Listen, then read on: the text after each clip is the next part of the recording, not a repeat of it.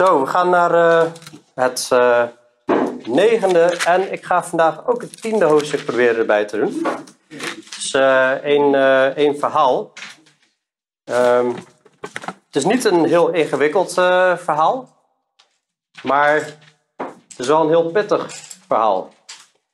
Ik moet zeggen, soms vind ik als spreker het wel eens spannend van... ja, je moet gewoon Gods woord brengen. En ja, dat doe ik ook zo trouw mogelijk, probeer ik dat. En toch denk je wel eens van, oei, die preek... Ik ben benieuwd wie er woensdag nog komt of volgende week zondag nog komt. Hè? Want ja, soms is Gods woord gewoon scherp. Nou, we hebben Ezra al wat leren kennen, zo'n paar hoofdstukken. En dat was iemand die zijn hart volledig had toegewijd aan Gods woord. Zijn hart erop gericht om Gods woord te studeren, om die te onderwijzen en die ook te doen. Maar Gods woord kennen en onderwijzen brengt ook verantwoordelijkheden met zich mee. Want God geeft hem nu een taak. Hij was in Babylon, hij komt naar Jeruzalem. Israël heeft, of de Joden hebben 70 jaar in ballingschap gezeten. Er was al 1 lichting, was terug. Nu komt Ezra met nog een lichting. En hij krijgt de taak van de koning, hebben we gezien, om te gaan kijken van, gebeurt alles daar in overeenstemming met Gods woord? Een heidense koning, een Perzische koning zegt dat. Want die was ervan overtuigd van, ja, Gods wil moet gedaan worden. Er moeten offers gebracht worden, geld gebracht worden. Daar naar Jeruzalem, zodat Gods toorn niet over het koninkrijk komt. We zien continu de goede hand van Ezra, zien we, de goede hand van God zien we over Ezra. En het is heel bijzonder hoe ze beschermd zijn in de reis. Maar het is ook bijzonder wat de koning eigenlijk allemaal aan middelen meegeeft. Hij geeft een brief mee, die hoeft hij maar te laten zien. En iedereen aan de overkant die bij het Perzische Rijk hoort, die moeten dan zorgen dat hun geld krijgen en inkomsten krijgen. Maar hij heeft een taak. Ezra heeft wel een taak en dat is kijken of alles daar in orde is en in overeenstemming met Gods woord gebeurt. Nou, als dat wel zo is, dan is dat natuurlijk geweldig. Maar als dat niet zo is, dan moet hij de boel in orde gaan zetten. En hij had een behoorlijk gezag ook meegekregen, hebben we gezien in hoofdstuk 7, vers 28.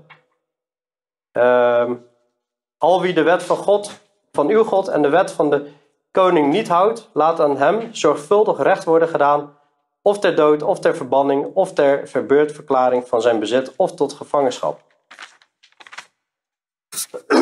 Nou goed, ze hebben geofferd. Ze zijn in Jeruzalem, ze zijn gesetteld.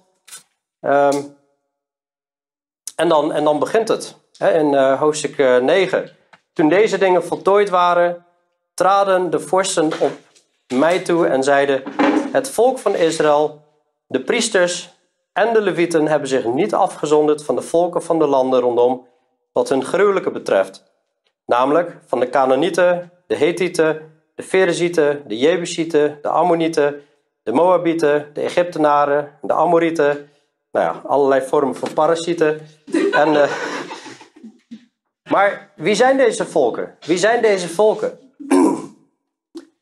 We weten dat Israël is in gevangenschap weggevoerd. Continu was er gewaarschuwd. Ze hebben ook een opdracht gekregen van de Heer. Sowieso Leviticus 11 vers 44. Dat zegt: wees heilig, want ik ben heilig.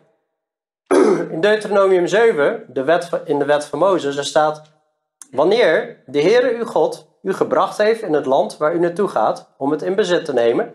Dat was nog uit Egypte in de woestijn. Ze moesten nog het land ingaan. En hij vele volken van voor uw ogen verdreven heeft. De Hethieten, de Gergazieten, de Amorieten, de Kanaanieten, de Ferezieten, de Hevieten en de Jebusieten. 7 volken die groter en machtiger zijn dan u.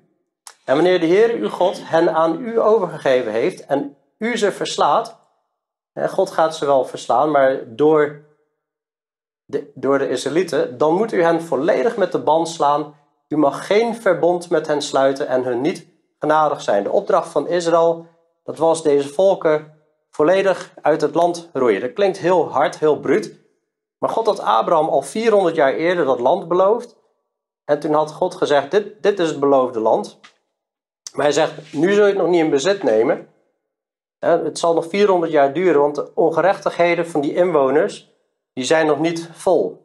God heeft 400 jaar geduld gehad en God gebruikt Israël als een zwaard. Dat was in ieder geval de bedoeling. En dan staat er, u mag geen huwelijksbanden met hen aangaan. Uw dochters mag u niet geven aan hun zonen en hun dochters niet nemen voor uw zonen. Want zij zouden uw zonen van achter mij laten afwijken. Zodat zij andere goden gaan dienen en de toorn van de Heere tegen u ontbrandt. En hij u al snel wegvaagt. Maar zo moet u met hen doen. Hun altaren moet u afbreken, hun gewijde stenen in stukken slaan, hun gewijde palen omhakken en hun beelden met vuur verbranden. Want u bent een heilig volk voor de Heere uw God. De Heere uw God heeft u uitgekozen uit alle volken op de aardbodem om voor hem tot een volk te zijn dat zijn persoonlijk eigendom is. Kijk je naar de geschiedenis van Israël, hebben ze dit gewoon continu niet gedaan. Ze zijn die volken genadig geweest. Dus die volken zijn blijven zitten. En ze zijn gaan huwen daarmee. En je ziet Salomo, een van de meest wijze mannen op aarde, of de meest wijze wordt hij zelfs wel genoemd, zelfs zijn hart werd weggetrokken door de vrouwen van deze volken. Nou, nu zie je gelijk dat Israël, de priesters en de levieten hebben zich niet afgezonderd van de volken van de landen rondom, wat hun gruwelen betreft.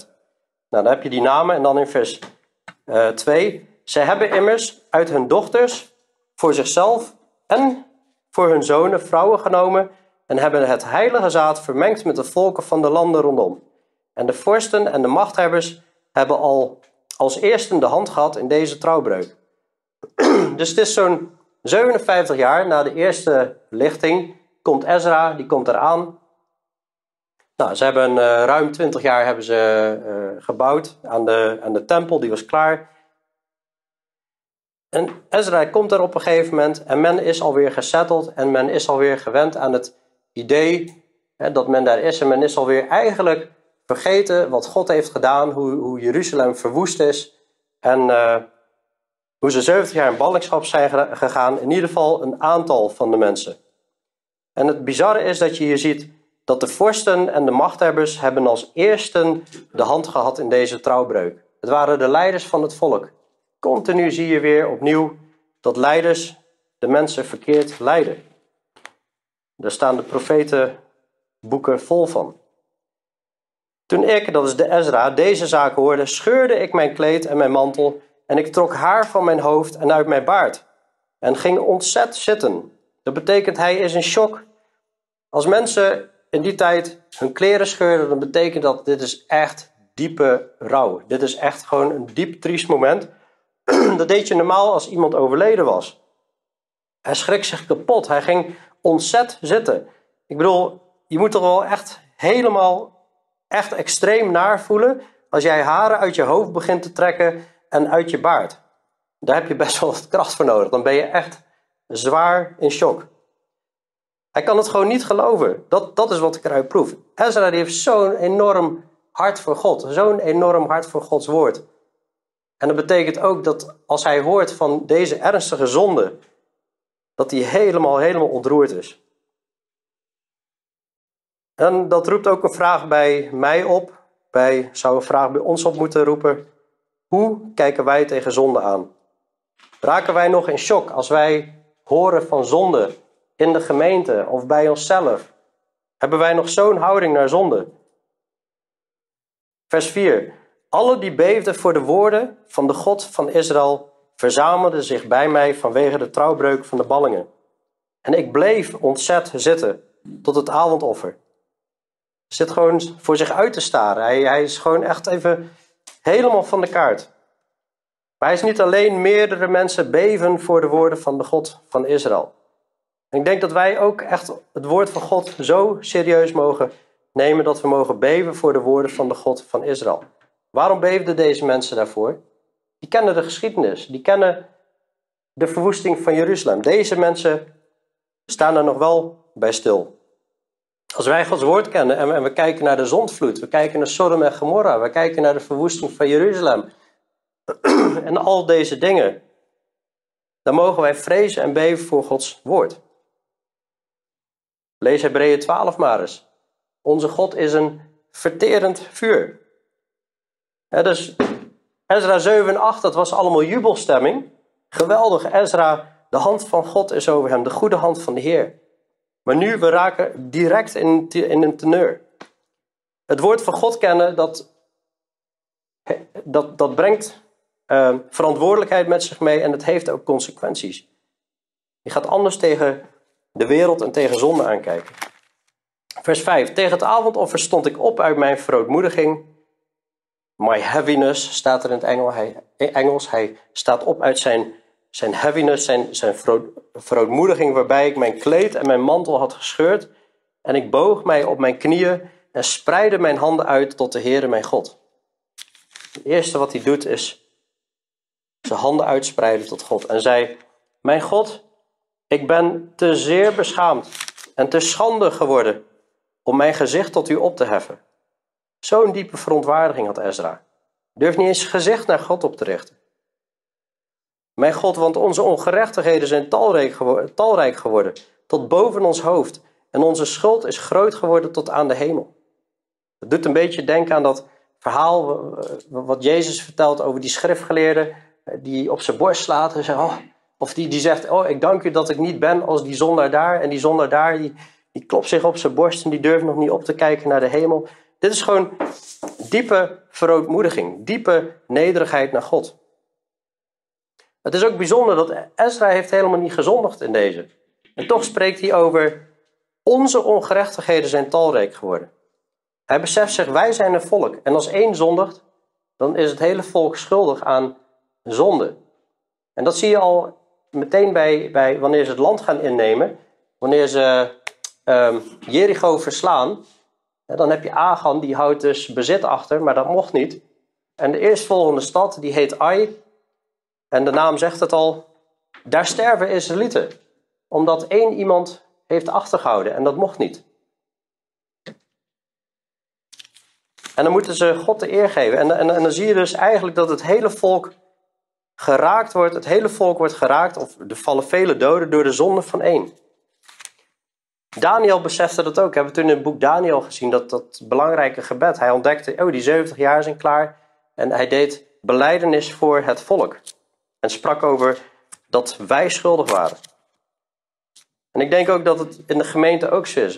Weinig zuurdeeg doorzuurt het hele deeg, zeg maar. We zijn een lichaam van Christus. En die hoort vrij te zijn van zonde. Daarom heb je ook gemeentetucht en dat soort dingen. Vers 7. Vanaf de dagen van onze vaderen zijn wij in grote schuld tot op deze dag. En door onze ongerechtigheden zijn wij overgegeven. Wij, onze koningen en onze priesters in de hand van de koningen van de landen rondom. Aan het zwaard, aan gevangenschap en aan plunderingen en openlijke schande zoals op deze dag. Nu was er voor een klein ogenblik genade van de Heere onze God. Om ons gelegenheid tot ontkoming te laten. En om ons vastheid te geven in zijn heilige plaats. Om onze ogen te verlichten. Onze God. En ons enige opleving te geven in onze slavernij. Want wij zijn wel slaven, maar in onze slavernij heeft onze God ons niet verlaten. Maar hij heeft ons goedertierenheid bewezen bij de koning van Perzië. Door ons enige opleving te geven om het huis van onze God te doen herrijzen en om de ruïnes ervan te herstellen. Door ons een omheining te geven in Juda en Jeruzalem. En nu, wat zullen wij hierop zeggen, onze God? Wij hebben immers uw geboden verlaten, die u had gegeven door de dienst van uw dienaren, de profeten, door te zeggen, het land dat u binnengaat, om het in bezit te nemen, is een onrein land, door de onreinheid van de volken van de landen rondom. Door hun gruwelen, waarmee zij het hebben gevuld, van het ene einde tot het andere einde met hun onreinheid. Nou, dat komt dan overeen met wat ik net las uit Deuteronomium. Nou, in 2 Kronieken 7 vers 14, daar staat, als mijn volk, waarover mijn naam is uitgeroepen, in ootmoed buigt en bidt, en zij mijn aangezicht zoeken, en zij zich bekeren van hun slechte wegen, dan zal ik vanuit de hemel horen, hun zonde vergeven en hun land genezen. Dit is eigenlijk wat we Ezra zien doen. Ezra die kent het woord en die vernedert zich. If my people humble themselves, vind ik zo mooi klinken in het Engels, dan zal God weer naar ze omzien. We zien continu zien we een... Ik heb deze cirkel al wel eens vaker laten zien. Dat staat in vers 7. Vanaf de dagen van onze vaderen zijn wij in grote schuld tot op deze dag.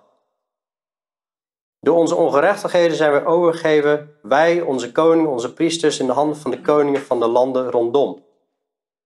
Continu hebben we gezien, oh, er was vrede, ze gingen zondigen, God straft, Israël roept het weer uit, God zendt een richter en Israël wordt weer bevrijd, er is weer vrede. En dan, heel de tijd gaat het rond in het boek Richteren. Maar dan komen die koningen, ik heb het schema vaker laten zien. Na Salomo krijg je het noordelijke en zuidelijke deel. Hier heb je het noordelijke deel. En die kleuren die staan voor hoe meer rood, des te meer kwaad ze deden. Nou, je ziet dat des te groener, des te beter ze deden. In het noordelijke deel, het was verschrikkelijk wat ze deden. Allemaal afgoderij gingen ze achterna. Juda, het zuidelijke deel, had 2 koningen, Hiskia en Josia, die volkomen met de Heer wandelden. Deze zijn ook nog redelijk groen. Die wandelden met de Heer, maar dan staat er elke keer maar. Ze deden de offerhoogte niet weg, of de hoogtes niet weg, of dit of dat. Je ziet eigenlijk continu moesten er profeten komen. En op een gegeven moment zegt God, en nu is het klaar. Eerst was het noordelijke deel in ballingschap gestuurd, in gevangenschap gestuurd. En toen het zuidelijke deel, in de Babylonische wegvoering, 70 jaar. Dat is heel heftig. En ze hebben er niks van geleerd, elke keer weer. En nu is er een club die weer ontrouw is geweest. Priesters en levieten. We zullen uiteindelijk ontdekken dat het ongeveer 100 man zijn. God heeft een klein ogenblik genade gegeven, zien we in vers 8. Het is genade geweest en een gelegenheid tot ontkoming. En om ze weer vastheid te geven in zijn heilige plaats. En dat ze daar weer voor vast mogen blijven om onze ogen te verlichten en ons enige opleving te geven in de slavernij. In vers 9 staat er dat God heeft hun goedertierenheid bewezen bij de koning van Perzië. Maar in vers 10 dan komt Ezra tot de conclusie van, wat moet ik nog zeggen? Wat zullen wij hierop zeggen, onze God? Hij is gewoon sprakeloos. Hij zit eerst gewoon verstomd, hij heeft zijn kleren gescheurd, hij trekt zijn haren en zijn baard uit en hij is sprakeloos. Wij hebben nu immers uw geboden verlaten, die u had gegeven door de dienst van uw dienaren, de profeten, door te zeggen, het land dat u binnen gaat, hè, dat is helemaal onrein, er zijn gruwelen. En ze hadden het gewoon schoon moeten vegen. In vers 12 herhaalt hij, wel nu, u mag uw dochters niet aan hun zonen geven. En hun dochters mag u niet ten huwelijk nemen voor uw zonen. U mag tot in eeuwigheid niet naar hun welstand streven. Geen hebzucht hebben naar wat zij hebben, of naar het goede voor hen. Opdat u sterk zult zijn en het beste van het land zult eten, en het uw kinderen in bezit zult geven tot in eeuwigheid. Maar wat werden ze jaloers? En wat gingen ze eigenlijk daarmee flirten met die vrouwen en die mannen, maar ook met de afgoden? Na alles wat door onze slechte daden en door onze grote schuld over ons gekomen is, terwijl u, onze God, verhinderd hebt dat wij ten onder zouden gaan, vanwege onze ongerechtigheden, en u ons gelegenheid tot ontkoming gegeven hebt zoals deze. Want dat ze helemaal van de kaart kunnen vegen. Dat zou het verdiende loon zijn geweest. En dat ze eigenlijk gewoon zo in zonde hebben geleefd en dat ze een verdiende loon kregen. Maar het is weer genade. Vers 14, zullen wij dan terugkeren om uw geboden te breken en om huwelijksbanden aan te gaan met de volken die deze gruwelen doen? Zou u dan niet tot vernietigens toe op ons toornen, zodat er geen overblijfsel of ontkoming meer zou zijn?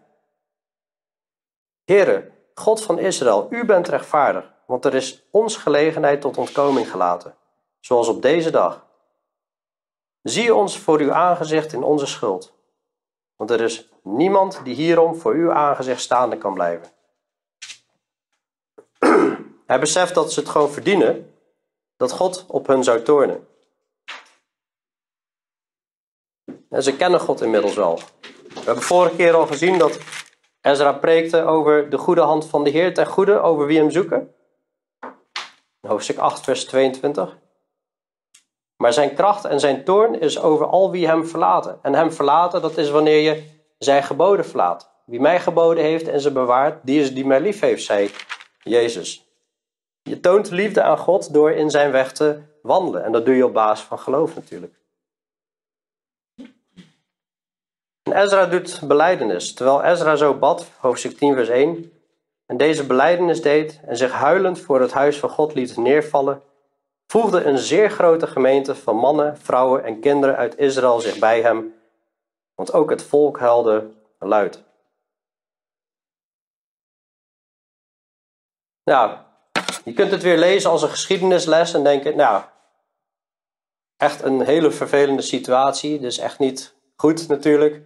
En het ver van je bed houden, zeg maar. Maar deze lessen zijn er elke keer weer om hiervan te leren.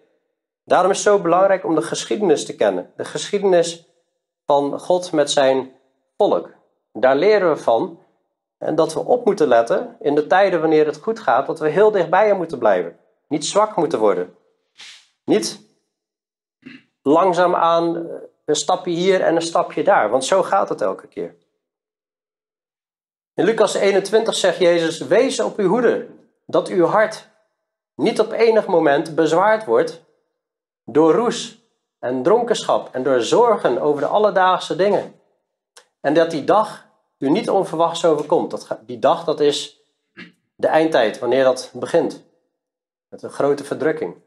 Want als een strik zal hij komen over allen die op het hele aardoppervlak wonen. Waak dan te alle tijden en bid dat u waardig geacht zult worden om al die dingen die gebeuren zullen te ontvluchten. En om te kunnen bestaan voor de Zoon des Mensen. Aan de ene kant schrik je altijd als je zulke dingen leest. En aan de andere kant denk ik, oh wauw, ja, dat wil ik. Ik wil, dit hebben wij nodig.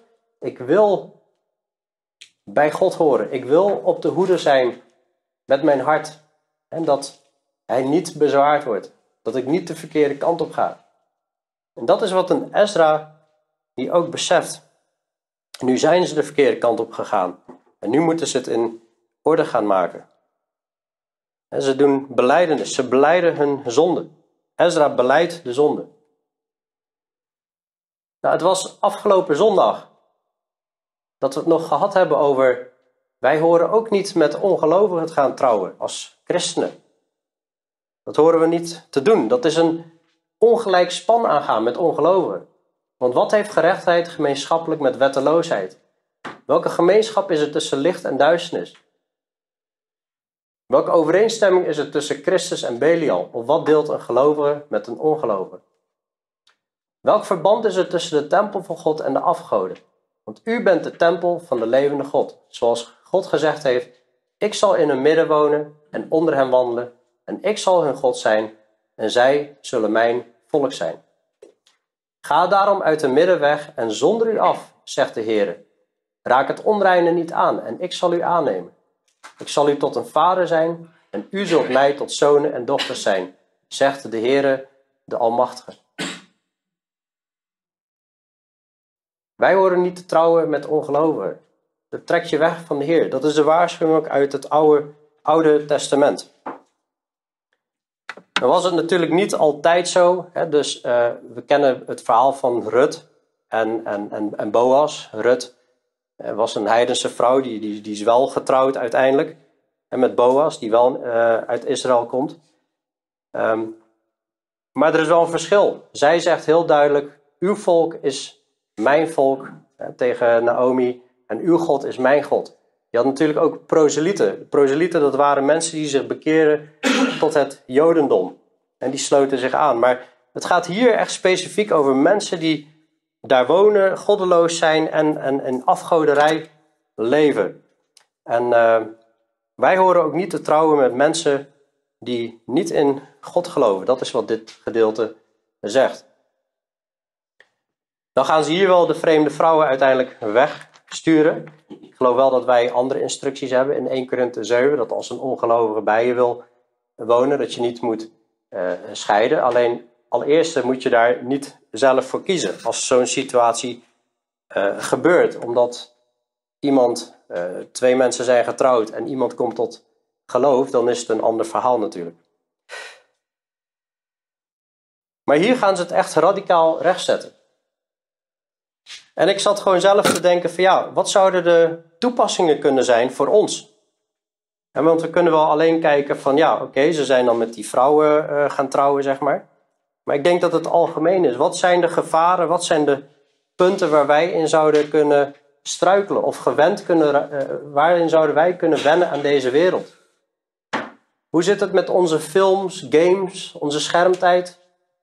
Schrikken wij nog van overspel, van one night stands, van vloeken, van vuile taal? Al deze dingen, daar moet Jezus om verbrijzeld worden. Geweldverheerlijking, porno, tovenarij en magie in films. En supporten we deze financieel? Ik heb niet al te lang geleden ook mijn Netflix op gezegd, maar ik zat al langer met die worsteling. Van ja, eigenlijk steun ik een industrie die echt gewoon demonische series en films uitbrengt. En Jezus moest daarvoor verbrijzeld worden. Voor al die dingen. Vinden we het gewoon normaal? Zeggen we, moet gewoon kunnen, want anders wordt het wel... anders kun je niks meer. Maar dat is een leugen van Satan. Dan kun je niks meer. Dat zei hij al in de Hof van Eden. Oh, heeft God echt gezegd dat je van geen enkele boom mocht eten? Dat had God helemaal niet gezegd. Satan, die probeert je te weerhouden van wat je allemaal wel mag bij God. Dan mag ik niet meer stelen. Ik mag mijn vrouw en mijn gezin niet meer kapot maken. Dat gaat hij niet zeggen natuurlijk. Hoe is het met ons uitgaansleven? Wat is onze entertainment? Willen we uit, net als de rest van de wereld? Hoe is het met onze opvoeding? En met onze kinderen? Wat zien onze kinderen? Letten we daarop? Disney, heel knap wat ze allemaal kunnen maken bij Disney. Hele mooie films. Maar het zit wel echt heel veel vol met tovenarij en magie en weet ik veel wat allemaal voor duistere dingen. We moeten daar wel op letten wat onze kinderen zien. Onze oudsten beginnen al wat ouder te worden. Nou, er is ook van alles te halen over series, over de middelbare school. En hoe ze allemaal beginnen te daten en zonder Bijbelse principes. De theorie van Darwin. Mensen laten het zo de kerk inkomen. Entertainment in de kerk. Liever entertainment dan Gods woord. De show moet er goed uitzien, liever dan dat Gods woord, de prediking van Gods woord eruit ziet. Dat is wel echt een grote tendens op het moment. Grote battles in kerken. Op dit moment, ik volg een tijdje nu Reformatorisch Dagblad en Nederlands Dagblad. Ja, je schrikt er gewoon van, de berichten. Het ene na het andere bericht, hoe men dit aan doordrukken is in de kerken. De mammon in de kerk. Geld, geldzucht. En dat is afgoderij, zien we in de Bijbel. Vrouwen in het ambt. Ook dat is landelijk een groot item. De ene naar de andere kerk is aan het scheuren op dit moment om dit item. Nou, we hebben een reformatie gehad, 500 jaar geleden. Er is een afsplitsing geweest van het protestantisme van de Rooms-Katholieke Kerk. Maar heel veel kerken hebben nog een babybesprenkeling, wat helemaal geen doop is. Dat zijn allemaal dingen waarvan je moet afvragen van, is dat wel Bijbels? De charismatische beweging hebben we ook bij stilgestaan de laatste tijd. De American Gospel en hoe het zit met heel veel misleidende bewegingen, zeg maar. Die wel over Jezus spreken, maar in de praktijk iets anders laten zien. En ik wil niet per definitie overigens altijd zeggen dat iemand die besprenkeld is, dat hun hart verre is van de Heer. Want het kan ook zijn dat ze gewoon in een zoektocht zijn. Maar het zijn wel belangrijke vragen.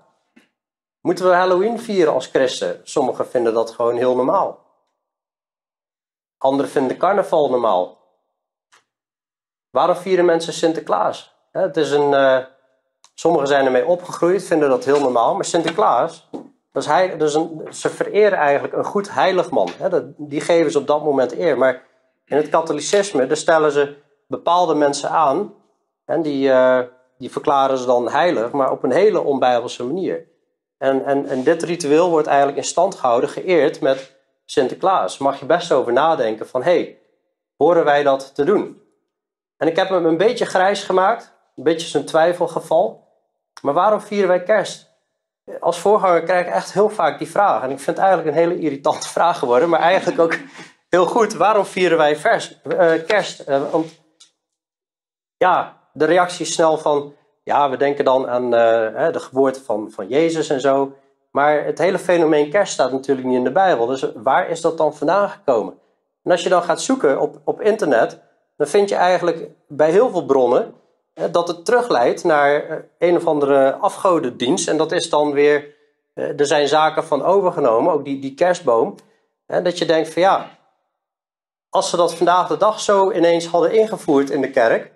Ik denk dat iedereen in opstand zou zijn gekomen. Ook toen zijn de kerken, zelfs de Rooms-Katholieke kerk... volgens verschillende bronnen... enorm in opstand geweest. Dit moet niet de kerk binnenkomen. Maar het is wel de kerk binnengekomen. Ik vergelijk het voor mezelf een beetje van ja... Wij zouden niet snel het suikerfeest van de moslims gaan vieren, toch? Dat zou heel raar zijn. Ja, dat hoort bij hun rituelen en bij hun afgodendienst. Maar ja, goed, wat als dat nou hier ineens een nationaal feest zou gaan worden in Nederland... en christenen het ineens wel over gaan nemen? Dan zeggen, nou weet je, dan laten we het suikerfeest vieren... maar we gaan dan gewoon denken aan de hemelvaart of de geboorte van Jezus. Hè? Dat is eigenlijk het kerst. Het is in ieder geval een punt waar ik zelf mee worstel. Ik ben er nog niet uit, maar ik denk dat zo in alles we ons mogen afvragen van... Waarom doen we de dingen die we doen? En ik wil niet zeggen dat als mensen kerst vieren dat hun hart dan verre van mij is. Maar waarom? En vaak als mensen vragen waarom vieren we kerst? Ga je antwoord geven, ja, omdat Jezus is geboren. Maar eigenlijk is dat niet het echte antwoord. Je geeft wel aan hoe wij invulling geven, zeg maar. Het gaat me niet om nu per se de hele avond over kerst te hebben. Maar ik denk algemeen dat we echt goed moeten nadenken. Hier, het is...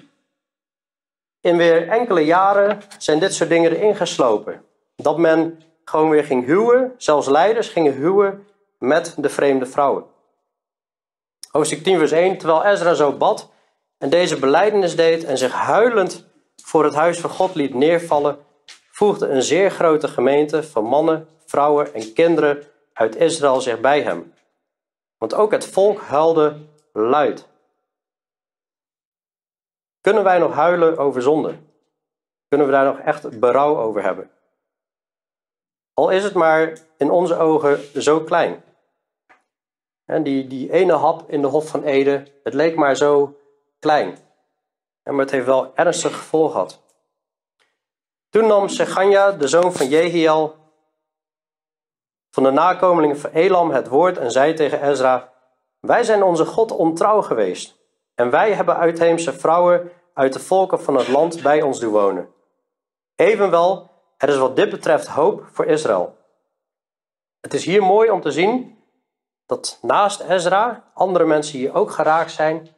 En het niet Ezra is, maar mensen uit het volk zelf die opstaan en die zeggen: We hebben gezondigd. En vers 3: Welnu, laten wij een verbond sluiten met onze God om alle vrouwen...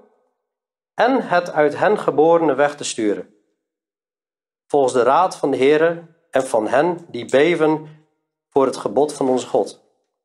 En er zal overeenkomstig de wet gehandeld worden. Dit is natuurlijk verschrikkelijk pijnlijk wat hier staat. En ze zijn met die vrouwen getrouwd. Het zijn ruim 100 man, zullen we zo zien. En dan moeten ze die vrouwen gaan wegsturen, maar ook... het uit hen geborene wegsturen. Ja, ik moet er niet aan denken, hè, dat je dat moet doen als mens. Je vrouw en je kind wegsturen. Maar ze zijn ongehoorzaam geweest aan God. En de toorn rust op hun. Daar zijn ze zich van bewust. Er zal overeenkomstig de wet gehandeld worden. Sta op, want op u rust deze zaak. En wij zullen met u zijn. Wees sterk om te handelen. Dus het zijn... mensen die opstaan, hier Ezra bemoedigen. Het is jouw taak om nu te handelen, maar ze staan wel achter hem. Maar wees sterk om te handelen. Toen stond Ezra op en hij deed de overste van de priesters, van de levieten en van heel Israël zweren om dien overeenkomstig, om op die manier te handelen. En zij zwoeren een eed. Ezra stond op van voor het huis van God en hij ging naar de kamer van Johanan, de zoon van Eliasib. Toen hij daar kwam, at hij geen brood en dronk hij geen water, omdat hij rouwde over de trouwbreuk van de ballingen. En men ging met een boodschap voor alle ballingen door Juda en Jeruzalem om in Jeruzalem bijeen te komen. En al wie niet binnen 3 dagen zou komen, volgens de raad van de vorsten en de oudsten, zouden al zijn bezittingen met de ban geslagen worden en hij zelf zou worden afgezonderd van de gemeente van de ballingen. Dus iedereen wordt hierbij betrokken. Iedereen moet komen en ze gaan bij iedereen onderzoek doen. Nou, dat moet binnen 3 dagen, dat klinkt wat overhaast, maar goed, ze zitten alleen in het zuidelijk deel, in Judea. Dus binnen, ja, wat zal het zijn, 80 kilometer of zo, kan men er wel vrij snel zijn. Toen kwamen alle mannen van Juda en Benjamin, die kwamen bijeen in Jeruzalem, binnen 3 dagen. Het was de 9e maand, op de 20ste van die maand. Het hele volk zat op het plein van het huis van God, bevend, omwille van de zaak en vanwege de vele regen. Dus schijnbaar ook het regenseizoen. Maar ze beefden. Ze denken, dit is een heftige zaak. Dit is wel serieus. Het hele volk wordt opgeroepen. Iedereen moet komen. Dus om die zaak beefden ze. Maar ook vanwege de vele regen. Ze weten natuurlijk ook dat God de schepper is van hemel en aarde. En het lijkt hier, hij lijkt hier kracht bij te zetten door de vele regen. Toen stond Ezra, de priester, die stond op. En zei tegen hen, u bent ontrouw geweest. En u hebt uitheemse vrouwen bij u doen wonen. En daarmee de schuld van Israël vermeerderd. Welnu, geef de Heere, de God van uw vaderen, de eer. Dat is het eerste wat ze moeten doen. God de eer geven. Dat is precies hetzelfde wat Jozua tegen Achan zegt. Na die nederlaag bij Ai. Geef God de eer. En dan zegt hij, belijd uw zonde. God de eer geven, dat betekent zonde belijden. Handel, dat staat in Jozua 23 vers 9. 27 vers 19, sorry, Jozua 7 vers 19. Welnu geeft de Heere, de God van uw vaderen, de eer en handel naar zijn welbehagen. Dat is het tweede wat ze moeten doen. Dus eerst God eer geven, ten tweede handelen naar zijn welbehagen. En ten derde, zonder u af van de volken van het land en van de uitheemse vrouwen. De hele gemeente antwoordde en zei met luide stem, zo, overeenkomstig uw woord staat het ons te doen. Het volk is echter talrijk en het is de regentijd. Er is geen kracht om buiten te blijven staan. Bovendien is het geen werk voor 1 dag of voor 2. Want wij hebben met velen in deze zaak overtreden. Laat onze vorsten toch aantreden voor de hele gemeente. En laten alle die in onze steden wonen en die uitheemse vrouwen bij zich hebben, doen wonen, op vastgestelde tijden komen en met hen de oudsten van elke stad en haar rechters, totdat wij de brandende toorn van onze God vanwege de zaak van ons afgewend hebben. Dus ze zeggen eigenlijk, ja, we hebben gewoon wel even tijd nodig, want het klimaat is niet gunstig nu. En nou goed, dan staan er een aantal mannen op, alleen Jonathan, de zoon van Asahel, Jehazia, de zoon van Tikva, stonden hier tegenop en Mesulam, die namen zijn echt tongtwisters af en toe. En Sabbatai, de Leviet, die hielp hen.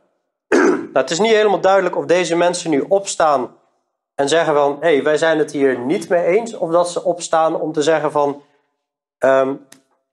we vinden dit veel te lang duren. Het is in ieder geval niet helemaal duidelijk, maar ik weet niet of voor het totaalplaatje dat heel erg belangrijk is. Maar de ballingen deden zo. Ezra, de priester en de mannen, te weten de familiehoofden, zonderden zich van hen af, naar hun familie, alle bij namen genoemd. En zij hielden zitting op de 1e dag van de 10e maand om de zaak te onderzoeken. En op de 1e dag van de 1e maand hadden zij de zaak voor alle mannen die uitheemse vrouwen bij zich hadden doen wonen afgehandeld. Het heeft dus een paar maanden geduurd. Van de nakomelingen van de priesters werden er gevonden die uitheemse vrouwen bij zich hadden doen wonen, van de nakomeling van Jeshua, de zoon van Jozadak en zijn broers, Maasea, Eleazar, Jareb en Gedalia. Zij gaven hun hand erop dat zij hun vrouwen zouden doen vertrekken. En aangezien zij schuldig waren, offerden zij een ram uit het kleinvee voor hun schuld. Van de nakomelingen van Immer, Hanani, Zebatja. Nou, als je zo doorleest en ze telt, dan zijn dit ruim 100 namen. Dat is schrikbarend, zijn er veel. En tegelijkertijd, van de 50.000 man, ruim 50.000 man die terug zijn gegaan, gelukkig niet allemaal. Maar in vers 23, dan zie je weer, het zijn levieten zitten erbij. Vers 24, de zangers zitten erbij. En dan algemeen van Israël. En dan in vers 44, daar eindigt het. Deze allen hadden uitheemse vrouwen genomen. En sommige van hen hadden vrouwen bij wie zij kinderen gekregen hadden. En hoe pijnlijk het ook is, deze moeten ze wegsturen om de brandende toorn van God af te wenden. Dat is zeer heftig. En hoe triest is het als je naam zo opgeschreven wordt in een boek. Met deze zonde, met deze last. Het is een soort beschaming die eigenlijk nu de hele wereld nog kan lezen. Ik denk dat het goed is dat als je zulke hoofdstukken leest, Ezra 9 en 10, dat we de les eruit halen, dat we echt weer stilstaan bij de ernst van zonde. Dat ons hart er weer op richt, net als een Ezra, dat we beseffen, ja, zonde is gewoon echt ernstig. God moest zijn zoon verbrijzelen. De toorn van God moest op Jezus komen. En ik denk dat het goed is om te onderzoeken van, ja, hoe is ons leven? We hoeven ook niet onnodig ver te gaan zoeken. Maar dat we gewoon in gebed vragen, Heer, zijn er dingen in mijn leven die niet oké zijn? Wilt u het openbaren? In Psalm 51 staat vers 17, Heere, open mijn lippen. Dan zal mijn mond uw prijs, uw lof verkondigen. Want u vindt geen vreugde in offers, anders zou ik ze brengen. In brandoffers schept u geen behagen. De offers voor God zijn een gebroken geest.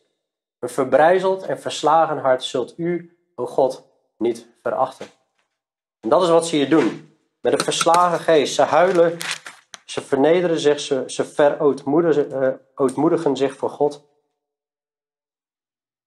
En ze laten zien dat ze zonde ernstig nemen.